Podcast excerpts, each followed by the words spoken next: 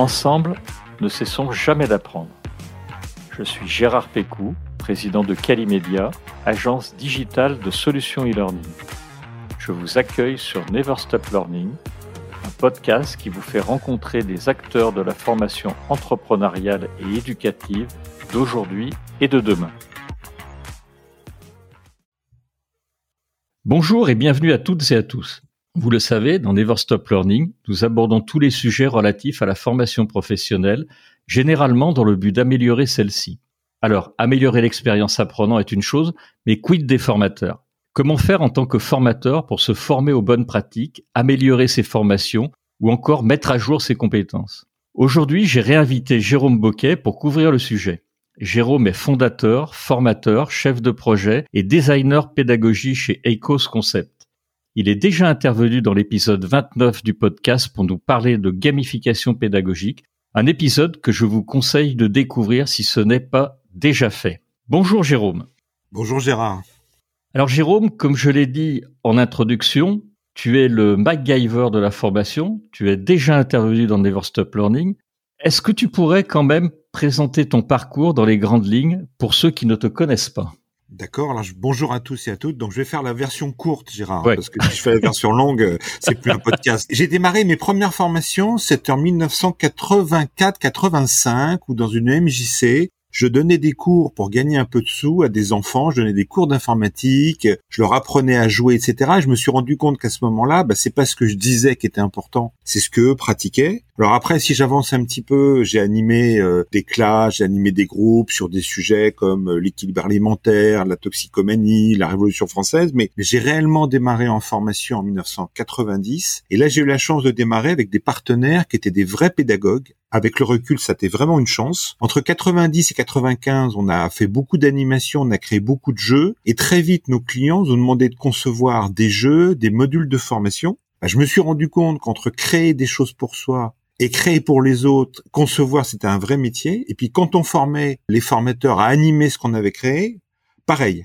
Et puis vers les années 2000, j'ai pris du recul sur la pratique et depuis quelques années, j'accompagne beaucoup de formateurs euh, dans leur pratique pédagogique. D'accord, merci Jérôme pour cette euh, introduction. Alors tout d'abord, j'aimerais que l'on définisse ce qu'est le métier de formateur. Selon toi, en quoi cela consiste? Alors c'est intéressant parce que quand je dis à des personnes que je suis formateur, il y en a qui lèvent les yeux au ciel, il y en a qui ont l'air intéressés, etc. Parce que on appelle formateur beaucoup de personnes, mais pour moi un formateur ou une formatrice, hein, c'est quelqu'un qui dans un dispositif va mobiliser euh, des compétences, des modalités, des outils au service d'un objectif qui lui est confié, hein, qui est de développer, d'actualiser des compétences. Et un bon formateur, c'est quelqu'un qui va adapter ses actions en fonction du contexte, euh, des apprenants, puis de ce qui se passe durant la formation. Mais c'est aussi quelqu'un qui va avoir des reculs sur sa pratique et qui va évoluer en permanence parce que les outils, les besoins, les configurations changent. Donc tu vois, euh, être un formateur, c'est quelqu'un qui va accompagner d'autres personnes pour progresser.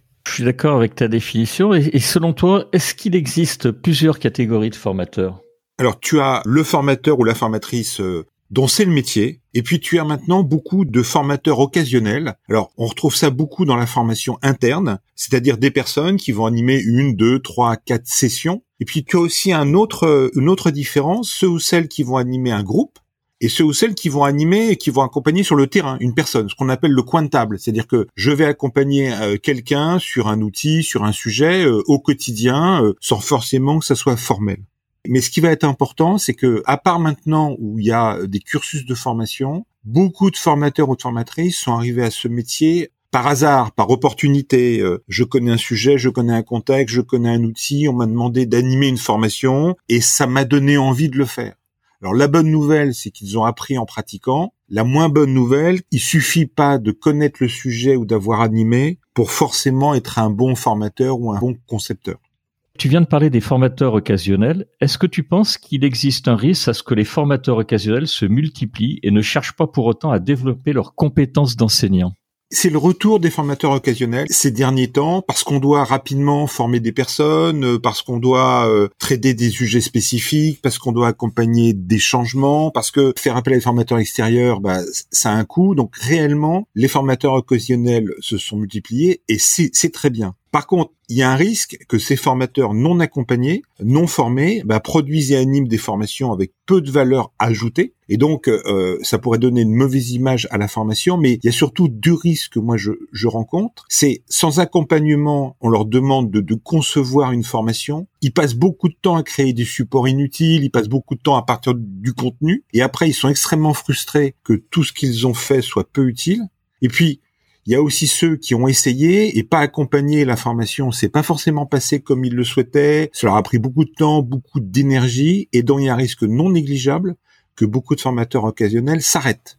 Je rencontre ça chez pas mal de clients qui ont demandé d'intervenir. C'est pour éviter qu'il y ait des formateurs qui, si c'est ça la formation, ben je recommence pas. Tu parlais des entreprises. Est-ce qu'elles ont conscience de cela et est-ce que finalement elles mettent en place des outils ou des justement des formations de formateurs pour améliorer finalement la pédagogie de ces formateurs occasionnels? Oui, celles qui ont conscience de ce que c'est réellement une formation. Les entreprises ou organisations ou équipes où on pense encore qu'une formation, c'est un cours descendant de présentation d'informations, non mais celles qui se rendent compte qu'il y a un vrai besoin d'actualiser les compétences des apprenants, donc d'aider les formateurs à faire des formations utiles et efficaces, oui, oui, absolument. Absolument. Alors, quelquefois, elles se trompent en achetant un outil ou etc. Mais ça, ça, on va revenir dessus. Mais la prise de conscience, oui, alors tout à fait, elle est effectivement présente. C'était ma question suivante. Il y a un certain nombre d'outils qui apparaissent. Je veux parler des UGC, des User Generated Content. Ça fait émerger une autre catégorie de formateurs finalement à qui on dit tu as un outil, voilà, il fait tout de la pédagogie, il t'aide à faire l'acquisition de données, de vidéos, il peut créer des, des mini-activités pédagogiques et euh, ça va faire des super formations. Quel est ton avis sur ce type d'outil Moi, je pars du principe que tout ce qui peut nous aider dans notre pratique au quotidien est un vrai plus, mais ce que je constate, c'est un peu le syndrome de la machine à saucisses. Mais le risque, c'est que tu prends un contenu pas terrible, tu le moulines, tu fais passer dans la machine à saucisses, ça se ressort quelques vidéos, deux, trois quiz, et tout le monde a l'impression que c'est devenu une formation. Alors oui, on va utiliser ces éléments-là en complément. Alors ça peut être, j'envoie avant une formation, un accès sur une ou deux vidéos, euh, durant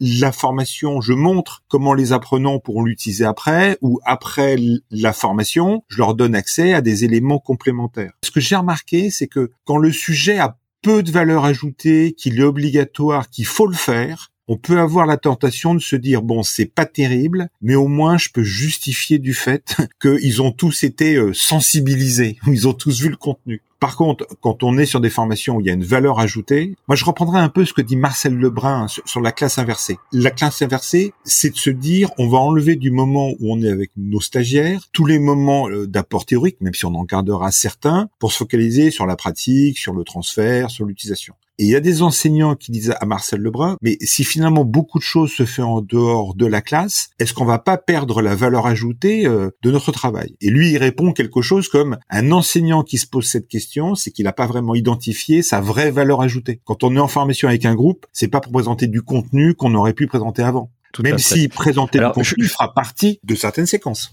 Oui, absolument. Je voulais apporter une précision sur les UGC, les User Generated Content. Loin de moi de dire que ces outils n'ont sont pas intéressants, ils sont intéressants, ils ont une vraie utilité, notamment ça peut faire des superbes modalités dans un parcours de formation plus complexe, c'est un véritable parcours de formation, donc c'est vraiment utile et ça peut apporter beaucoup beaucoup de choses. Mais effectivement, c'est difficile de dire à une personne, finalement quel que soit l'outil, on a parlé des UGC qu'on met euh, en avant, mais finalement quel que soit l'outil, c'est difficile de dire à un formateur, bah voilà, on t'a acheté euh, un superbe outil ou une superbe plateforme, débrouille-toi ça marche pas comme ça. Tu es d'accord avec ça Oui, oui, c'est le piège dans lequel on est tous, on peut tous tomber. Quelquefois, sur certains sujets, il y a un vrai problème de riche. C'est-à-dire que moi, je fais une formation de formateur, ma question, c'est pas qu'est-ce que je peux pas partager avec les apprenants. C'est parmi tout ce qui existe, qu'est-ce qui leur sera réellement utile. C'est ça. Prenons l'exemple des neurosciences. Enfin, c'est super intéressant pour la pratique, mais pour avoir suivi des formations faites par des neuroscientifiques, les neurosciences et la pédagogie, c'est complémentaire, mais c'est pas pareil. Hein. Tout à fait. Donc jusqu'à quel moment je leur donne ce qui leur sera utile ou à quel moment je commence à leur donner un truc qui leur servira pas? C'est vraiment Exactement. ça. Je suis d'accord.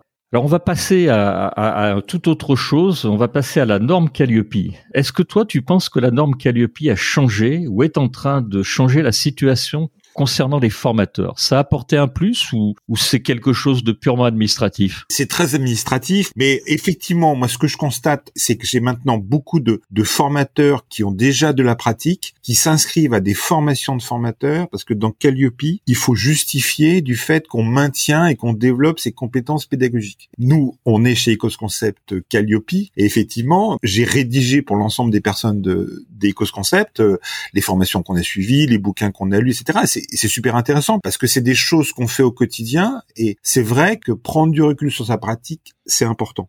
Il y a un vrai chantier sur les formateurs internes et j'ai actuellement des demandes d'organisations qui me disent on est Calliope, ben maintenant il faut qu'on formalise ce qu'avant on formalisait pas. Oui, tout à fait. Je pense que, en ce qui me concerne également, la, la norme a fait énormément de bien et fait évoluer favorablement les, les choses. On en a parlé d'ailleurs euh, il, y a, y a deux épisodes avec Delphine Moncorgé qui travaille pour le GNFA et on était également, comme avec toi, bien en face sur cette norme. Alors, de manière euh, plus générale, comment on peut entamer une démarche de formation en tant que formateur? Vaste sujet et vaste question. Il faut partir du besoin, de l'usage qu'on va en faire. Apprendre à apprendre, se former, c'est un métier à part entière. Et donc, euh, il y a une différence entre je suis formateur ou formatrice, je conçois déjà des formations et puis je les anime. Et donc là, je vais avoir besoin de prendre du recul sur ma pratique, euh, de formaliser ce qui est toujours efficace, d'apprendre des choses nouvelles. Et puis, il y a d'un autre côté comment on va accompagner des personnes pour qui c'est la première conception, où ils animent pas souvent, où ils vont animer ce que d'autres ont créé. Et donc, il faut partir du besoin et de ce qui sera réellement utile. J'étais amené à accompagner des, formateurs qui avaient suivi une formation de formateur euh, dans un grand organisme de formation. On leur avait donné plein de trucs très généralistes et ils voyaient pas du tout comment ils pouvaient s'en servir. Ce qu'on leur avait dit, c'était très bien, mais c'était pas ce dont ils avaient réellement besoin on va partir du retour sur investissement assez rapide. Et est-ce qu'il y a des pratiques la, première étape finalement pour améliorer ces pratiques en tant que formateur, c'est quoi selon toi? Est-ce que tu as des étapes pour amener finalement un formateur occasionnel que ça intéresserait d'apprendre le métier à être un formateur performant? Moi, pendant longtemps, chez EcosConcept, on a réalisé des parcours de formation qui marchaient très très bien en tant que parcours, mais qui inséraient dans des changements, les changements se plantaient lamentablement. Et donc je me suis dit à un moment donné, qu'est-ce qui fait que finalement la formation a été efficace, mais le changement a raté? Et donc ça fait 20 ans, je m'intéresse à la réussite de changement, qu'est-ce qui fait, euh, etc. Et un des points importants, c'est vraiment du bon sens, ça s'appelle le cadrage. C'est-à-dire de partir de à quoi on voudrait arriver de façon réaliste, et puis quelle est la situation actuelle? C'est-à-dire que que font déjà les formateurs qu'on va accompagner? Qu'est-ce qu'ils font bien? De quoi ils sont conscients? Qu'est-ce qu'ils réussissent? Et puis quelles sont leurs pratiques? Et on gagne énormément à prendre du recul, à formaliser et à partager les pratiques existantes. Et puis on va regarder par rapport à ce qu'on devrait atteindre. Et puis, bah, si on a les formateurs une journée, trois jours, ou si on les accompagne sur la durée, on n'aura pas les mêmes ambitions. Quelles sont les actions prioritaires? Qu'est-ce qu'on va leur donner pour que très rapidement ils puissent progresser? S'ils doivent animer une formation d'une journée et qu'ils ont une demi-journée pour se préparer, ça sert à rien de leur proposer de refaire complètement le programme. On va plutôt travailler sur euh, comment adapter facilement une formation existante. Et puis ensuite, quand on va accompagner, être capable de modifier ce qu'on avait prévu, parce qu'on a toujours des très bonnes surprises. Moi, j'ai beaucoup de formateurs expérimentés qui sont pas conscients de tout ce qu'ils font bien. Est-ce que finalement, dans tout ce que tu dis, la réponse, c'est pas le coaching ou le tutorat ou le mentorat, avoir quelqu'un qui te forme et qui va t'accompagner plutôt que justement de rester formateur occasionnel? C'est une vue de l'esprit. Enfin, euh, si on croit que la formation c'est un cours descendant, euh, bah, c'est ça marche pas. C'est qu'on parle d'une présentation. Un formateur, une formatrice, c'est quelqu'un qui va être par moment devant pour montrer des éléments, euh, par moment être à côté, puis par moment être derrière. Donc effectivement, former des formateurs, c'est pas forcément uniquement leur apprendre euh, un outil, une méthode, une technique. C'est surtout faire en sorte de les accompagner pour qu'ils soient capables de faire. Alors on appelle ça le coaching, mais la plupart des coachs que je rencontre prennent des postures de formateurs et la plupart des formateurs par moment prennent des postures de coach. Alors coach dans le sens le coach sportif. Hein. Oui oui bien sûr. Le coach qui assure que le jeu va s'améliorer. J'ai un groupe de participants, on leur avait appris les objectifs pédagogiques partiels. C'est juste que en une journée de formation, ils en avaient 37. Donc euh, ils disaient ça passe pas. Bah non, ça passe pas. Puis en plus ils avaient 200 planches PowerPoint bien remplies. Donc c'est pas les OPP qui sont importants. C'est dans la journée que j'ai, en partant du besoin des apprenants et du temps que j'ai, qu'est-ce qui leur permettra à l'issue de la formation d'avoir progressé. Justement, est-ce qu'il y a des choses, toi, que tu conseillerais de pas faire, qui sont des répulsifs pour les apprenants, ou qui vont les lasser, les énerver et, faire en sorte que de toute façon on va mal démarrer et, mal finir la formation? Oula, la liste pourrait être longue, mais euh, ouais, ouais. En deux ou trois. Ouais, ouais, ouais. Alors, effectivement, il y en a beaucoup. Je suis d'accord. Repartir de ce qu'on a aimé durant son parcours scolaire, ou pas forcément de ce qu'on a aimé, mais de ce qu'on connaît. Faire un cours. Alors, j'ai rien contre une bonne présentation bien structurée avec des activités. Hein. La deuxième chose, c'est essayer de tout montrer, de tout enseigner. Allez, je vais partager dix ans de pratique en une demi-journée. C'est-à-dire ne pas s'adapter à ce que les autres peuvent réellement apprendre et ce dont ils ont besoin. Donc ça, c'est effectivement euh, tout dire. Il y a un autre point aussi, c'est c'est à l'inverse, de pas s'adapter à ce que les gens connaissent déjà. C'est-à-dire que pour des débutants, leur en donner trop, mais pour des gens expérimentés, passer trop de temps sur des trucs évidents. Il faut doser. Et puis le dernier point, et je reviens sur la gamification pédagogique, penser qu'on va améliorer une formation pas terrible en mettant des jeux, en mettant du ludique. Ah ah, parce que ça sera pas mieux qu'avant euh, et ça sera moins déplaisant, mais ça sera pas plus efficace. Je vois ça actuellement, beaucoup de formations. Euh, bon, c'était pas très fun, c'était pas un peu lourd. On a mis des quiz, on a mis euh, des outils, on a mis des jeux. Alors, déjà en formation, on n'est pas là pour jouer. Hein. Le jeu est un moyen, mais il suffira de revenir sur le podcast qu'on a enregistré ensemble. Oui, oui, tout à fait. On en, avait beaucoup parlé sur la gamification pédagogique. Euh, et effectivement, euh, je conseille à toutes les personnes qui nous écoutent d'aller le, le réécouter parce que c'était très intéressant et tu abordais très très bien ce point-là. L'un des points que je vois aussi, mais euh, je pense qu'on en reviendra après quand on parlera d'hybridation, c'est ce qu'on appelle la charge cognitive. C'est-à-dire qu'il y a l'objectif qu'on veut atteindre, c'est-à-dire que les apprenants soient plus capables de, et compris le, soient sensibilisés à, et il y a après les outils qu'on va utiliser pour ça. Un participant, un apprenant qui a jamais fait de jeu de rôle, la première fois qu'il fait un jeu de rôle, il passe beaucoup d'énergie mentale à comprendre ce que c'est qu'un jeu de rôle. La première fois qu'on fait une carte mentale, on passe beaucoup de temps à comprendre, on est plus centré sur comment ça fonctionne ce truc-là que ce qu'on va mettre dedans. Et donc le risque, c'est en accumulant les modalités sympas qu'on trouve fun, qu'on trouve innovantes, de perdre les apprenants qui n'ont pas l'habitude. Quelquefois, il vaut mieux sous-doser au démarrage ces modalités pédagogiques que d'en mettre trop d'un coup. C'est un peu comme euh, si je suis enseignant à l'université, de faire le même cours pour des Master 2 ou pour des premières années. C'est pas le cours lui-même, c'est que les Master 2, ils vont pas se comporter de la même manière que des premières années qui découvrent tout. Est-ce que la notion de cas concret, de mise en situation, pour toi, elle, est importante dans une formation, qu'elle soit d'ailleurs euh, en présentiel, en distanciel ou en digital? Alors, oui et non. Je pensais que tu me répondrais oui. non, non, mais oui et non. Non, non. Euh, pour des gens qui débutent, il faut que le cas soit super simple. Ils ont besoin d'apprendre les fondamentaux. C'est-à-dire que la pédagogie de la découverte ou du projet, c'est utile pour des gens qui ont déjà de l'expérience et qui vont pouvoir, dans un temps limité, produire des choses utiles. C'est-à-dire que non, non, la, pédagogie de la découverte est par projet. Je conseille de lire euh, le livre Innovation pédagogique euh, qui a été mené par André Tricot. Il précise bien que même le grand spécialiste mondial de cette pédagogie dit rien ne prouve que ça soit efficace, mais moi j'y crois donc je l'utilise. Non, non, la pédagogie de la découverte, c'est très bien, mais c'est surtout pas l'alpha et l'oméga d'une formation utile. D'accord, merci Jérôme. Est-ce que la notion de débriefing pour toi également, elle est, elle est importante? Oui, débriefing, synthèse, transfert, application. Quand je regarde des, programmes existants, souvent c'est apport, apport, exercice, apport, apport, exercice, quiz. Je caricature. Hein. Ah oui, et hop, jour 1, jour 2, jour 3, matin, après-midi, etc. Et c'est comme à l'école, un sujet, un sujet, un sujet, un contrôle. Un sujet, un sujet, un sujet, un contrôle. Mais on n'apprend pas comme ça dans la vraie vie, il faut faire des boucles, faut revenir dessus, faut avoir des moments où, bah tiens, par rapport à ce qu'on vient de voir, euh, comment vous allez l'appliquer, quelles sont les difficultés que vous allez rencontrer, et puis le lendemain ou l'après-midi, revenir sur le matin, amener les participants à faire des synthèses pour que finalement, à l'issue de la formation, ils se souviennent pas que du premier sujet et du dernier. Donc, c'est enlever des séquences d'apports pour augmenter les séquences d'appropriation, de retour d'expérience, de mise en pratique. Parce que ce qu'on veut de retour d'une formation, c'est que les apprenants pratiquent. Tout à fait. C'est là où quand même les, neurosciences dont tu parlais tout à l'heure nous ont permis de comprendre pas mal de choses et peuvent nous aider. Notamment, je pense à tout ce qu'elles peuvent apporter en termes de mémorisation.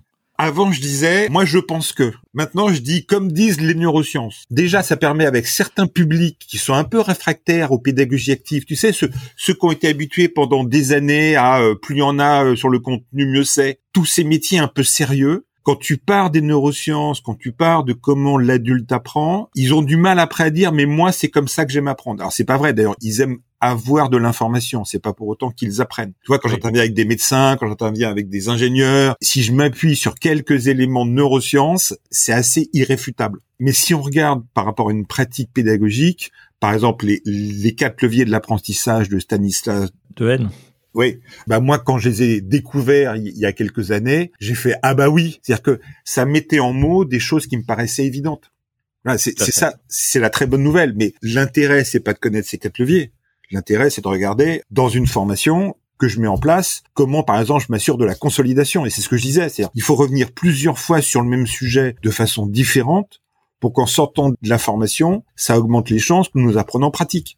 Donc les neurosciences, oui, mais euh, comme le dit Stanislas Dehaene, en aucun cas les neurosciences ne prescrivent ce qu'on doit faire en termes de pédagogie. Et André Tricot dit très très bien, entre ce que vous avez prévu et la réalité du groupe, il y a besoin de s'ajuster. Parce qu'on a des humains.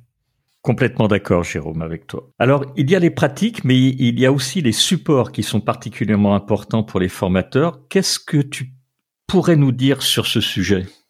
Alors, les supports, c'est tout ce qui va aider nos apprenants à apprendre. Alors les supports, ça peut être euh, l'ADOC ou le support que je remets aux participants. Et c'est intéressant parce qu'il y a encore soit des supports énormes qui servent à rien, soit alors le support qu'on remet à la fin d'une formation. Mais moi, un support que j'ai pas utilisé, que j'ai pas pratiqué, sur lequel j'ai pas écrit, bah, euh, je le reçois, je le mets dans mon bureau et puis je le range. Donc il y a le support qu'on va projeter qu'on va présenter et ça doit être un support à l'animation de la formation. Si le support c'est la formation, c'est qu'on fait une erreur. C'est-à-dire que le formateur qui présente un PowerPoint et qui le lit, bah, il n'a pas de valeur ajoutée. Aucune valeur ajoutée. Hein, euh, par contre, un support qui va aider à l'animation, qui va montrer des éléments clés et qui va permettre par moment euh, d'afficher quelque chose qu'on va utiliser, et puis on fera le lien avec la doc qu'on a donnée, qui est une doc synthétique, et puis ils vont écrire dessus, ils vont noter des choses, et puis on va leur dire, il y a les annexes qui sont à tel endroit, et on va bosser pendant la formation le fait d'utiliser ce qu'il y a dans les annexes, fait qu'à l'issue de la formation, ils ont leur bouquin de recettes, ils ont fait une recette et ils savent où aller chercher l'information et comment quand ils en auront besoin. Mais les supports sont un support à l'animation. C'est pas la formation. Bah, c'est ce que tu disais tout à l'heure et tu le confirmes avec ce que tu viens de dire, la grande différence entre le formateur qui fait une présentation et le formateur qui forme. Et tu as aussi le formateur qui anime ses propres formations et qui souvent a un support qui est très différent de ce qu'il anime vraiment. Et le piège, c'est quand ce formateur redonne à un autre formateur le support. Et souvent, il oublie de dire, mais c'est pas le support qui est important, c'est comment je l'anime. J'ai vu souvent des formations où les supports sont pas terribles, mais quand tu assistes à la formation fait par quelqu'un qui a du métier, tu te rends compte qu'il l'anime très différemment. Et ça, c'est pas dans le scénario pédagogique. Tout à fait. Il y a une autre problématique dont je voulais te parler ce matin qui a surgi ces dernières années et qui a d'ailleurs perturbé les formateurs les plus aguerris, c'est l'hybridation. Comment est-ce que l'on peut faire pour hybrider ces formations Et là aussi, est-ce qu'il y a des bonnes pratiques?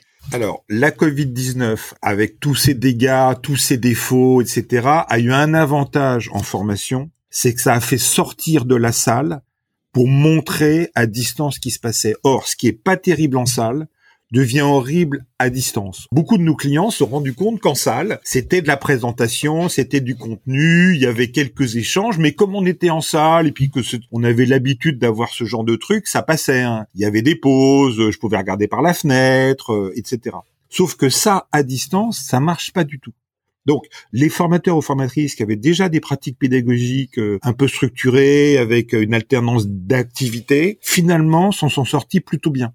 Hein. Alors au début, on a tous galéré avec Zoom, avec Teams, etc. Mais maintenant, les apprenants sont plus à l'aise plus tôt. Alors par contre, il faut éviter hein, ce que je disais, c'est-à-dire de rajouter trop vite plein de trucs super parce qu'on trouve ça génial. Attention, est-ce que les apprenants sont à l'aise avec l'outil? Il y a plein de gens qui utilisent Teams, mais de façon très statique. C'est-à-dire, ils assistent à des réunions. Ils sont pas forcément à l'aise à, euh, à utiliser les sous-groupes ou autres. Ça, c'est le premier point. Donc, ça a amené les formateurs en présentiel à devoir euh, s'approprier le distanciel, l'hybride. Et j'en vois maintenant beaucoup qui sont plutôt à l'aise. Par contre, on va retravailler une modalité présentielle. C'est pas comme une modalité distancielle. Moi, j'aime bien la règle du x2.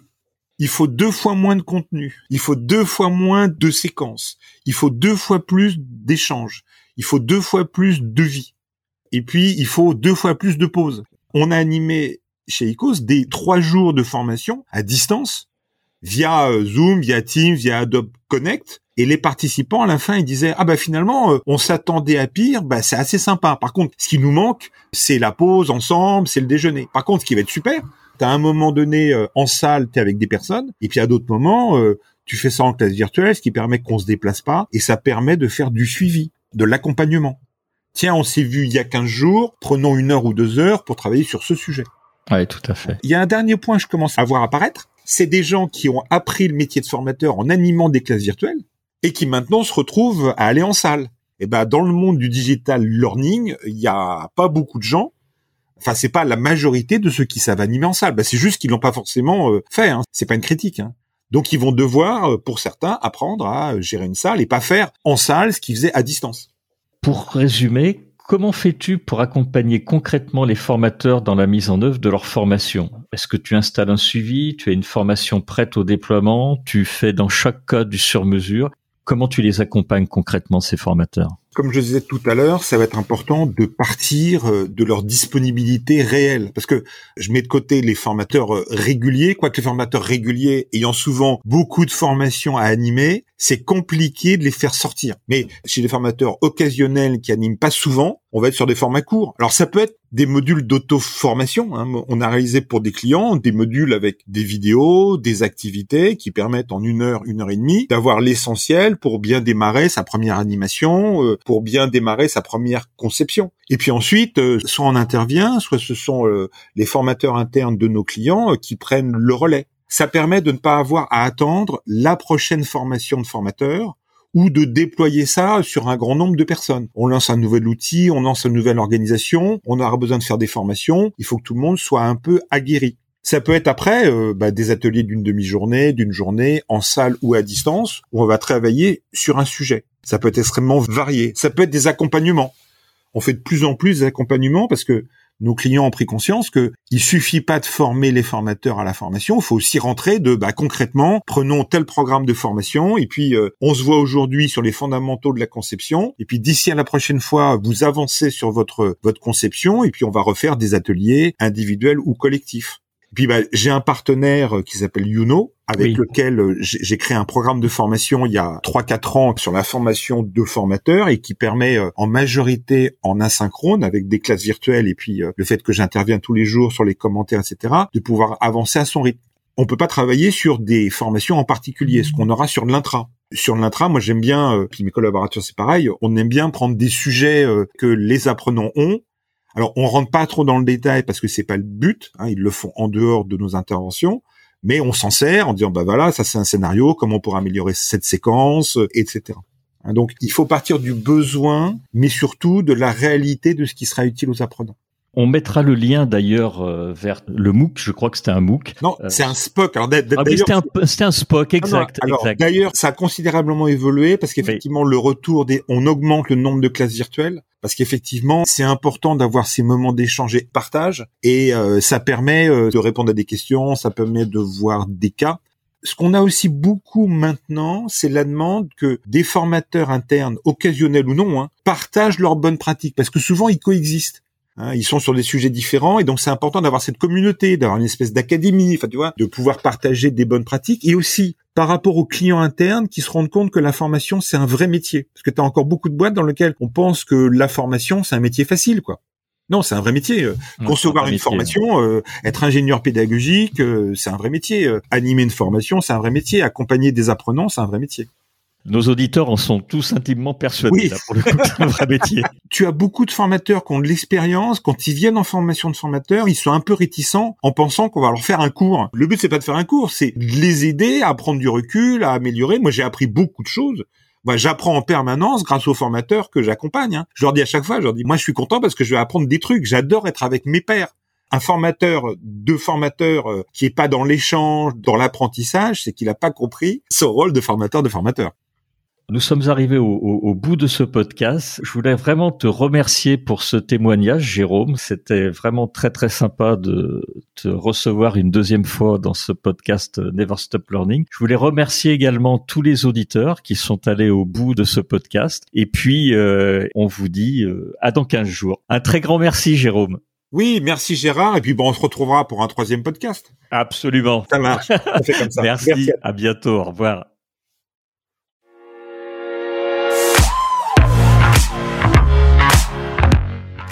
Vous êtes arrivé à la fin de cet épisode.